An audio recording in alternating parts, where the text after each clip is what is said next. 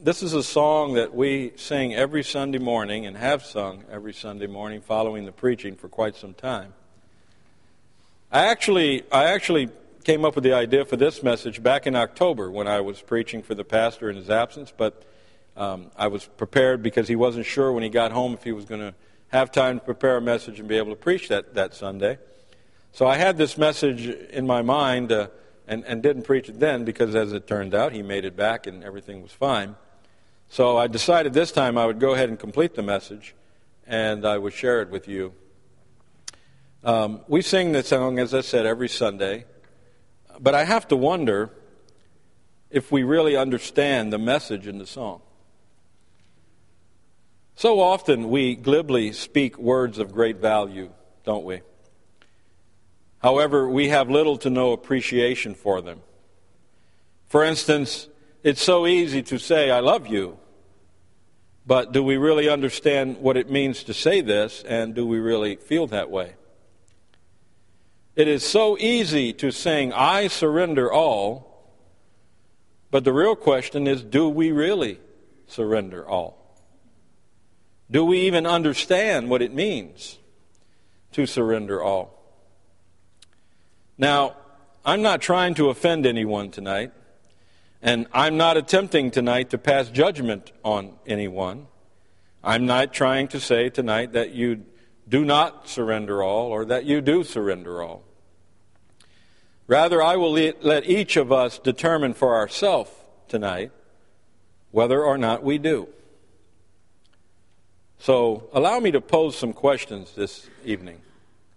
As I, as I looked at this song, and I, I did some research on, on the author of the song, I came, this, I came to find out that this song was written by a man who resisted following the will of God for many years in his life until finally he came to a point where he realized that his only answer was to surrender everything to the Lord and just put everything in his hands and allow the Lord to control all the things in his life.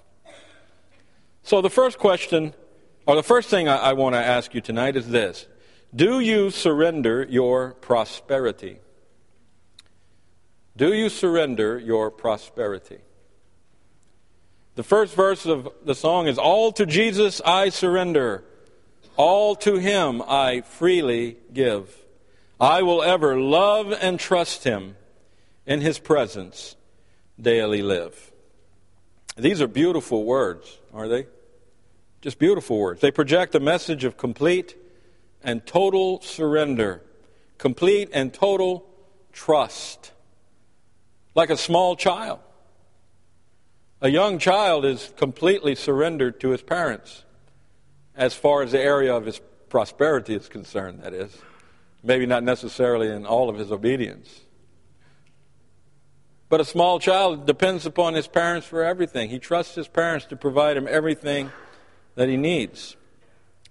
But can we truly say this is our position tonight? Do we freely give all to Jesus? Or do we give him that which is left over? For instance, our time. Do you give God only the do you give God the leftover time that you have throughout your week? Do you put doing things for the Lord on the side because it's not convenient at the moment for you to serve the Lord? I think our time is something that we need to surrender to God. What about our talents? We talked about this already today. Our treasure. Do we tithe faithfully and sacrificially? Do we use our abilities in the work of the ministry? If you can sing, do you sing? If you can play an instrument, do you come forward and, and offer that service to the Lord? Do we truly love Him and trust Him? Or do we love the world and the things of the world? and in so doing, live in the camp of those that hate God. I mentioned in chapel a few weeks ago as we were talking about doctrine to our teenagers, and we were talking about obedience to God, I mentioned to them, I, you know, I, I think we have a great group of teens in our school. I really do. It's one of the best groups I've ever worked with. And I told them, I don't have any doubt that all of them, all of them love God. but I don't think that they're willing to let go of the world. They love the Lord, but they don't want to let go of the, of the they're, they're too attracted to the world. They won't let go. And the same is true with many of us sitting in these pews tonight. I don't have any doubt that everyone I'm looking at loves God, but the problem is you don't want to let go of the world. You see, you won't let go of the allurements and, and, the, and the attractions of the world. And in so doing, we, we end up find, we find ourselves in the camp of those that hate God. Do we live in His presence every day? Well, of course we do, because the Lord is always with us. But do we live with a conscious awareness of God every day? You know, it's so easy to forget about God, isn't it? Isn't it so easy? To all of a sudden you're busy and you stop and you, you realize, I haven't thought about the Lord for hours. We forget about God and we forget about His holiness. You see, we, we can surrender our prosperity to God tonight because God has promised to provide all that we need. In Philippians 4:19, Paul writes, "But my God shall supply all your need according to his riches in glory by Christ Jesus." So if God has promised to provide all that we need, then why do we doubt him? And why do we withhold that which he deserves and not trust him? In Matthew chapter 7 and verse 11, Jesus states, If ye then, being evil, know how to give good gifts unto your children, how much more shall your Father which is in heaven give good things to them that ask him? Do we trust him today? Or do we just give lip service to trusting God? Do we say that we trust him? Then how can we prove our trust to the Lord? Let me share a couple of thoughts with you on this. First, letter A, by our confidence in his promises. Philippians 1, verse 6, we read, Being confident of this very thing, that he which hath begun a good work in you will perform it until the day of Jesus Christ. That's just what Brother Gary's saying. He who began a good work in you will be faithful to complete it. If we lack confidence in a person, we cannot claim to trust them for trust and confidence are inseparable. Now, in our flesh, we will find it very difficult to trust the promises of God. not because we doubt that God keeps his promises, rather because we believe that we're not worthy of God's blessings. And we would be correct when we assume that we're not worthy of God's blessings because we are not. But let me reiterate truth for you tonight. And truth is that God blesses us in spite of us. He does not bless us because we're worthy to be blessed. God blesses us because it is His will to bless us. Did you ever think about that? God doesn't, God doesn't provide everything He provides for you because you deserve it, because you're worthy. God doesn't look down from heaven and say, well, looky there, he deserves a new car. That's not, God doesn't do that. And we can't step up and say, okay, God, I'm going to do this, this, this, and this if you do this. See, God's blessings upon us have, has, has nothing to do with the fact that we are good or, or not good. And there's nothing that we've done to earn or merit God's blessings. God's blessed, God blesses his children because he desires to bless his children, because it's his will to bless you. Thank the Lord for his will. Amen? Don't be, don't be proud hearted tonight, but go home and, and, and thank God that he has, that he has, has, has willed to bless you and your home and your children. So we understand that God blesses us in spite of ourselves and we know that God will never forsake us. So we have the confidence to know that we will receive the promises of God, not because we are worthy or have done anything to deserve them, rather because we are His children. In Psalm 37, verses 25 and 26, we read, I have been young and now am old, yet have I not seen the righteous forsaken, nor his seed begging bread. He is ever merciful and lendeth, and his seed is blessed. So we prove our trust by our confidence in, in God's promises. Then Secondly, we prove our trust by our contentment with his provisions. 1 Timothy chapter 6, Paul writes, But godliness with contentment is great gain, for we brought nothing into this world, and it is certain we can carry nothing out. And having food and raiment, let us be therewith content. God is perfect in everything he does. And this includes his provision of everything we have today. So when we complain, when we want more than we have been given by God, what are we saying about his wisdom? What are we saying about his discernment? We are saying that God hasn't given us enough. We are saying that we deserve more. We deserve better than we have. Contentment is a wonderful thing. Growing up, I grew up in a, we weren't, we weren't a poor family, but we weren't a wealthy family either. But growing up, I trusted my mother and father. I knew that they loved me and that they had my best interest at heart. My parents were not wealthy. They could not give me all the things some of my other friends had in school. Now, we didn't, we didn't have all the things, of course, kids have today. I, I was telling my class one day, we only had one kind of tennis shoe. that was Converse. That was it. Either high, either high tops or, or, or, or, or low cuts. That was it. We didn't, we didn't have $350 shoes.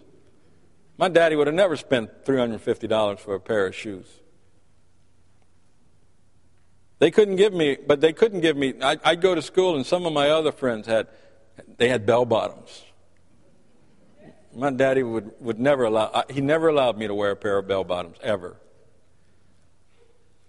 And, and I, my always the boot cut straight leg blue jeans. That's what I had to wear. And, but he never, he, he, he couldn't afford to give me necessarily everything the, all the other kids had. But he gave me everything I needed. My father made sure I had everything that I needed to be safe, to be healthy, and to do the things I needed to do. There were many times mom would go without to provide for us. Dad worked long and hard hours to provide the things that we needed. What an insult it would have been. What an insult it would have been to them for me to complain that I didn't have enough or that what they gave me wasn't good enough. I wasn't, I wasn't raised with that kind of character. My grandfather would have came across the yard and punched me in the teeth if I would have done that to my parents. But this is the problem with America today. People see the glass as half empty instead of seeing the half that is full. They focus on the half that's empty. And let me say tonight, why don't, why don't we stop complaining about what God hasn't given us and start being thankful for what He has given us. He's given us His grace. He's given us His mercy. He's, he's granted unto us eternal life. He's given us the inheritance in Christ. He's given us the Holy Spirit. He's given us fellowship together with Him and with each other. And when we are discontented, we demonstrate our lack of trust in God. Therefore, we cannot sing, I surrender all, because we don't. And then we prove our trust, thirdly, by our courage, even in persecutions. I want you to turn with me to Psalm 27. Let's all turn there together. Psalm 27. And I want to read to you from Psalm 27. In this psalm, we see the great courage of David. Psalm 27. The Lord is my light and my salvation. Whom shall I fear? The Lord is the strength of my life. Of whom shall I be afraid? When the wicked, even mine enemies and my foes, came upon me to eat up my flesh, they stumbled and fell. Though an host encamp against me, my heart shall not fear. Though war should rise against me, in this will I be confident. One thing have I desired of the Lord that will I seek after, that I may dwell in the house of the Lord all the days of my life, to behold the beauty of the Lord and to inquire in his temple. David was a man of courage. He wasn't afraid of his enemies, he wasn't afraid of what would happen to him. And you know, in the book of Luke, the Lord tells us not to fear man and what man can do. But he said, I will forewarn you whom you shall fear. Fear him who hath power after he taketh the life to cast into hell. Yea, I say unto you, fear him. David knew that man could do nothing to his soul. But courage was nothing new to David. And the reason David had courage was because God had proven himself to David. Let's look at 1 Samuel. Turn with me now. Let's, let's go back a few books to 1 Samuel. This is familiar scriptures to, I'm sure, most, if not all of you. 1 Samuel chapter 17. And I'm going to begin reading at verse 32. 1 Samuel, Samuel chapter 17, let's look at verse 32. And David said to Saul, Let no man's heart fail because of him. Thy servant will go and fight with this Philistine. And of course, this Philistine was Goliath. And Saul said unto David, Thou art not able to go against this Philistine to fight with him, for thou art but a youth, and he a man of war from his youth. And David said unto Saul, Thy servant kept his father's sheep and there came a lion and a bear and took a lamb out of the flock. And I went out after him and smote him and delivered it out of his mouth. And when he arose against me, I caught him by his beard and smote him and slew him. Thy servant slew both the lion and the bear. And this uncircumcised Philistine shall be as one of them, seeing he hath defied the armies of the living God. David said, Moreover, the Lord that delivered me out of the paw of the lion and out of the paw of the bear, he will deliver me out of the hand of this Philistine. And Saul said unto David, Go, and the Lord be with thee.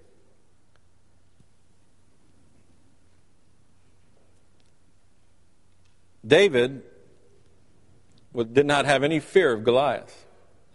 Now, Goliath was quite a, quite a man. He was nine foot nine inches tall.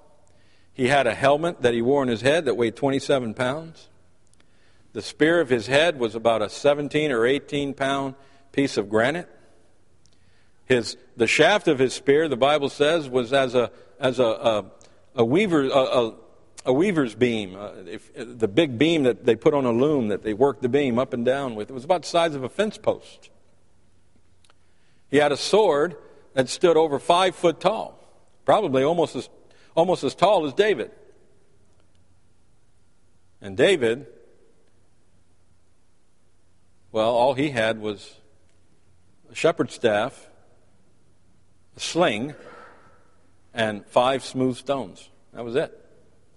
And he went out to challenge Goliath, and Goliath said, I'm going to cut your head off. And David said, No, you're not, because I'm going, to, I'm going to sling this stone, and I'm going to kill you, and I'm going to cut your head off because you defied my God. You, you opened your mouth against my Lord.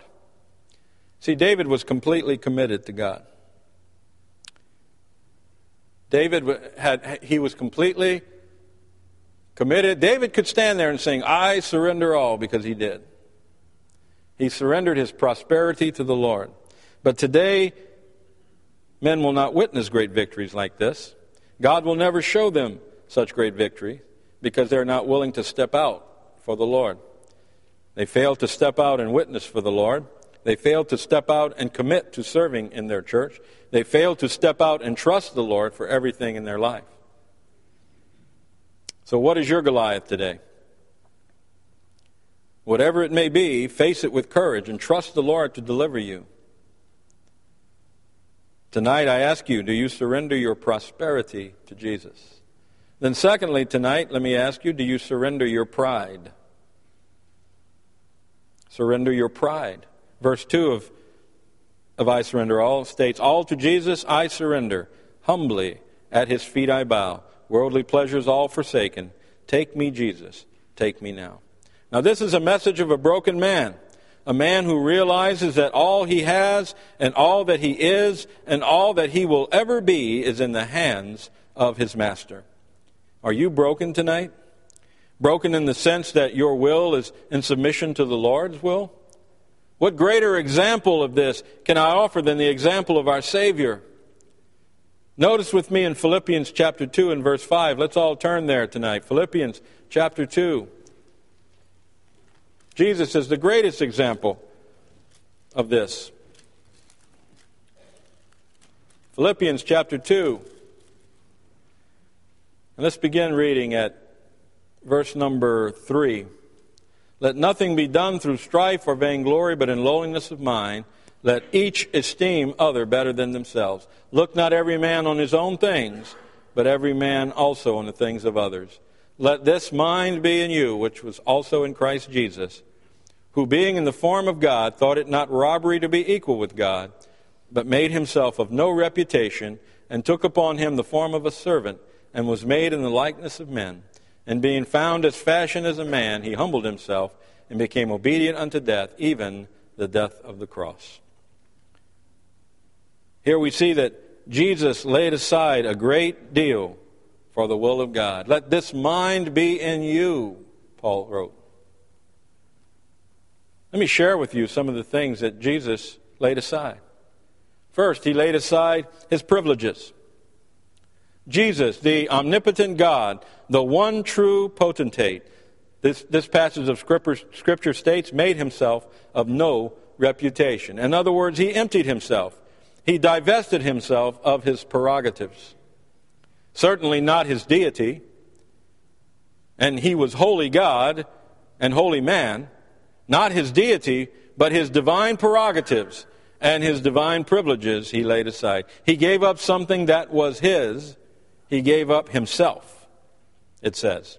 Himself is accusative in the Greek. It was not done to him, but by him. He laid aside himself. His own authority, his own power, he laid aside so that he might take upon him the flesh of man. He did not empty something from himself Rather, he emptied himself from something. He emptied himself from the form of God into a form of man. He did not, it was not done to him, it was done by him.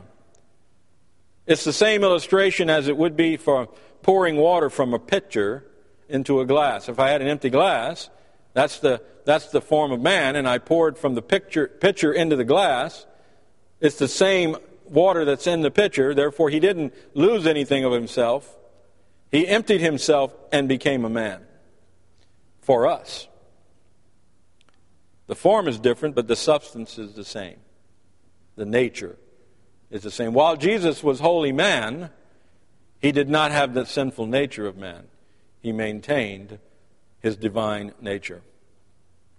So he laid aside his privileges. But not only did he lay aside his privileges, secondly, he laid aside his prominence. By prominence, we mean majesty. He laid aside his prominence. Scriptures tell us, and took upon him the form of a servant, and was made in the likeness of men. What a sacrifice Jesus made for us to take upon himself the humiliation of flesh. Now, don't make a mistake here. Jesus did not take upon him the sinful nature of man we must be very careful to see that he was made in the likeness of men. This refers to an outward similarity, not an inward identification.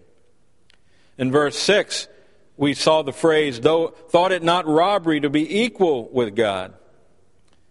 Now, in this, we understand that Jesus stripped himself of his expression of deity, but not his possession of deity. Now, remember, Adam aspired to be like God.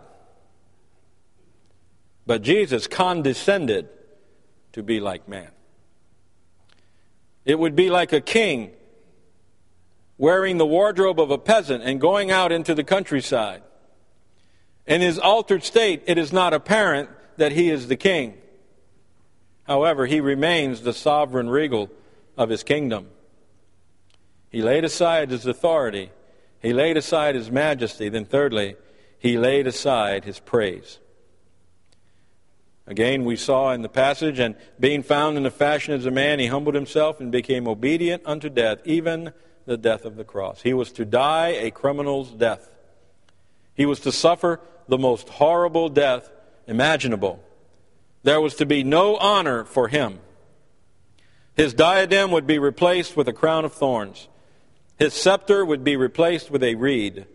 His robes of righteousness would be replaced with a peasant's robe.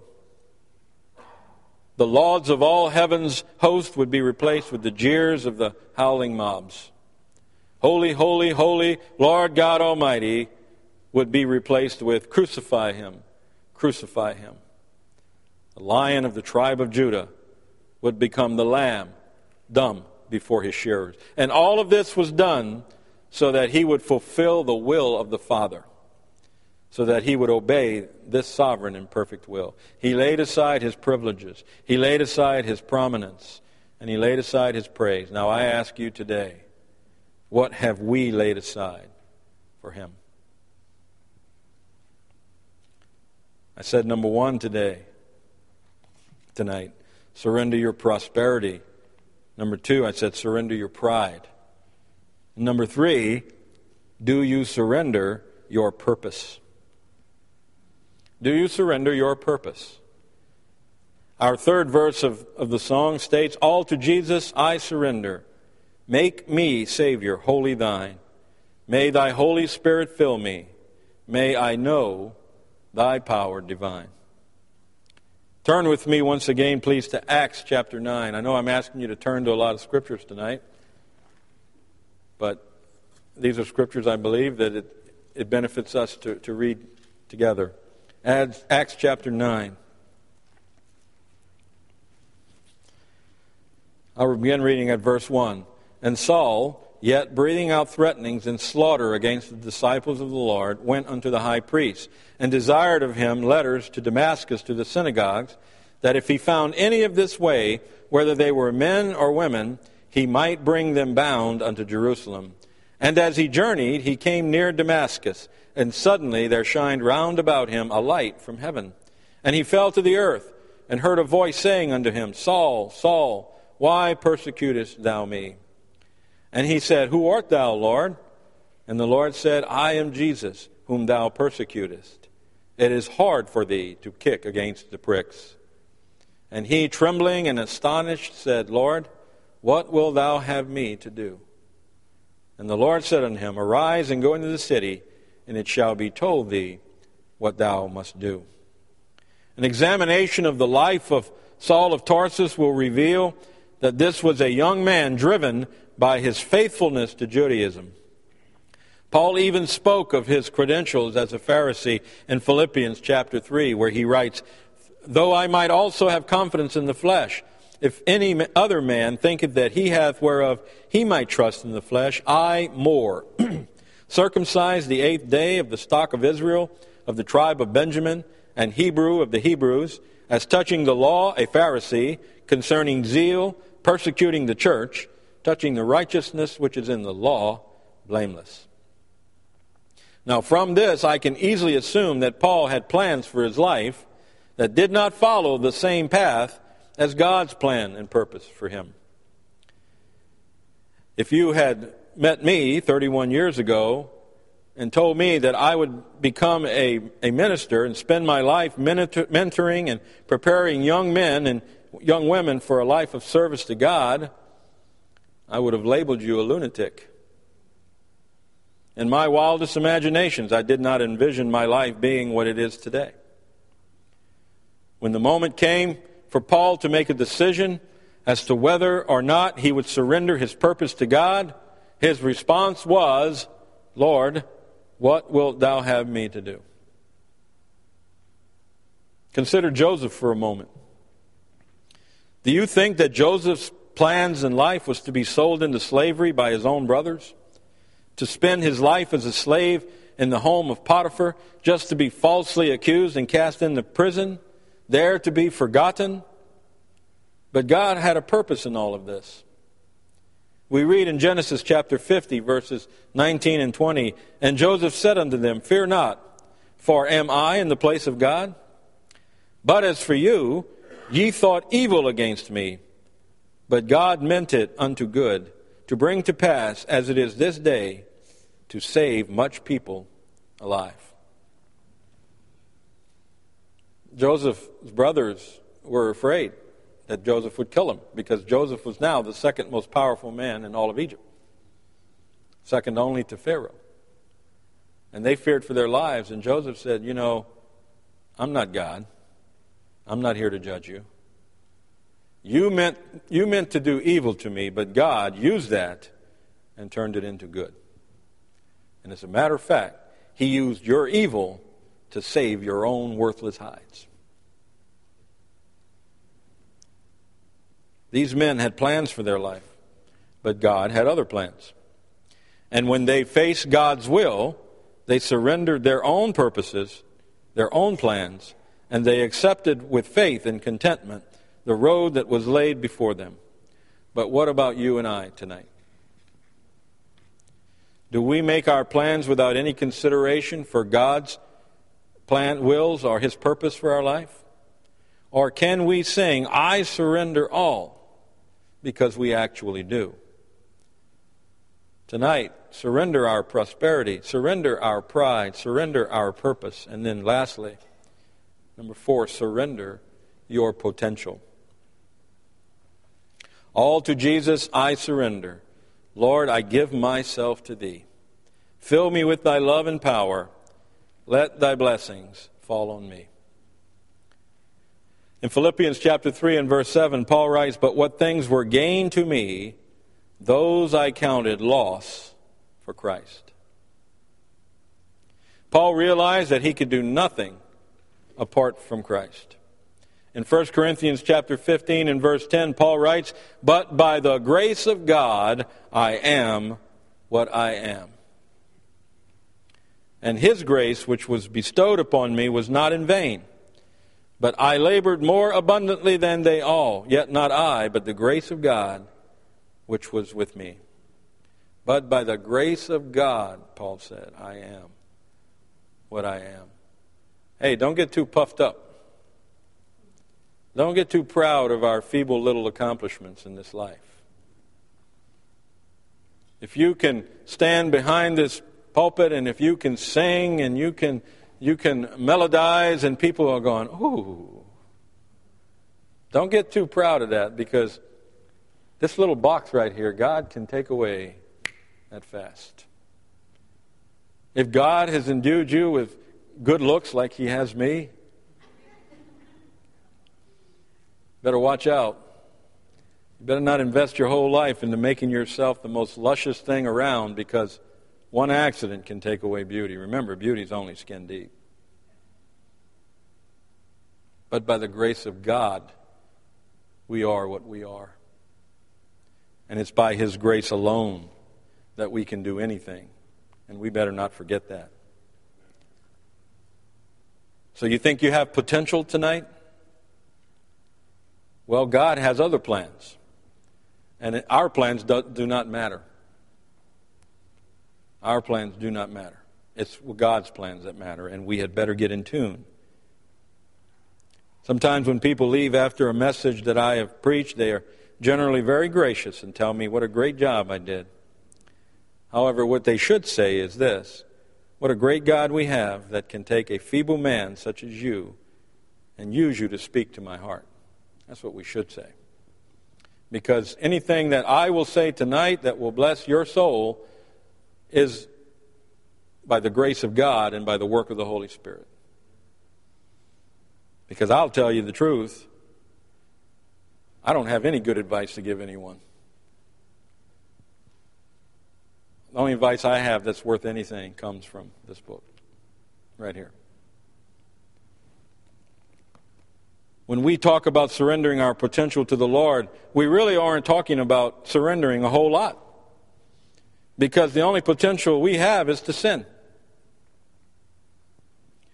Genesis chapter 6 and verse 5, we read, And God saw that the wickedness of man was great in the earth, and that every imagination of the thoughts of his heart was only evil continually. In Romans chapter 3, we read, As it is written, there is none righteous, no, not one. There is none that understandeth. There is none that seeketh after God.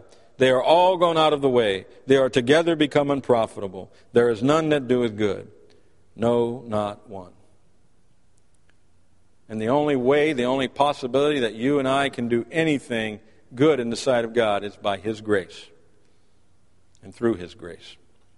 I love the words of this last stanza of I Surrender All, where the, where the composer writes, Fill me with thy love and power, let thy blessings fall on me.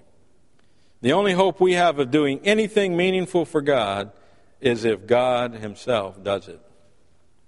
If we surrender all to Him and allow Him to live through us, then we will accomplish great things. Not, not we, but He who lives within us. Because apart from Christ, we can never love and we will have no power. So, I surrender all. But do we? Do we truly surrender all this evening? Or are we just deceiving ourselves and everyone around us? Now, I'm not judging anyone here today. The message tonight that I have preached to you, the questions I have asked you throughout this message, were first preached and asked to and of myself. I'm not, I'm not trying to say that I'm, I've, I've arrived at any of these things tonight. I'm not passing judgment on anyone. I'm, I'm trying to provoke you to ask yourself Do I surrender all to Christ? I pray that God will use this humble outline to cause each of us to examine our hearts and answer that question. Now I'm going to have Brother Moline come up and the, and the musicians. And we're going to, tonight, we're not going to sing our usual closing hymn. We're going to sing I Surrender All. And Brother Eric, I have the, I have the words to the stanzas there, right? I want you to put those up. And ladies, if you would, I, I just want to play one chorus at the very end, one refrain at the end. We'll sing all four verses, Brother Moline, with just one refrain at the end.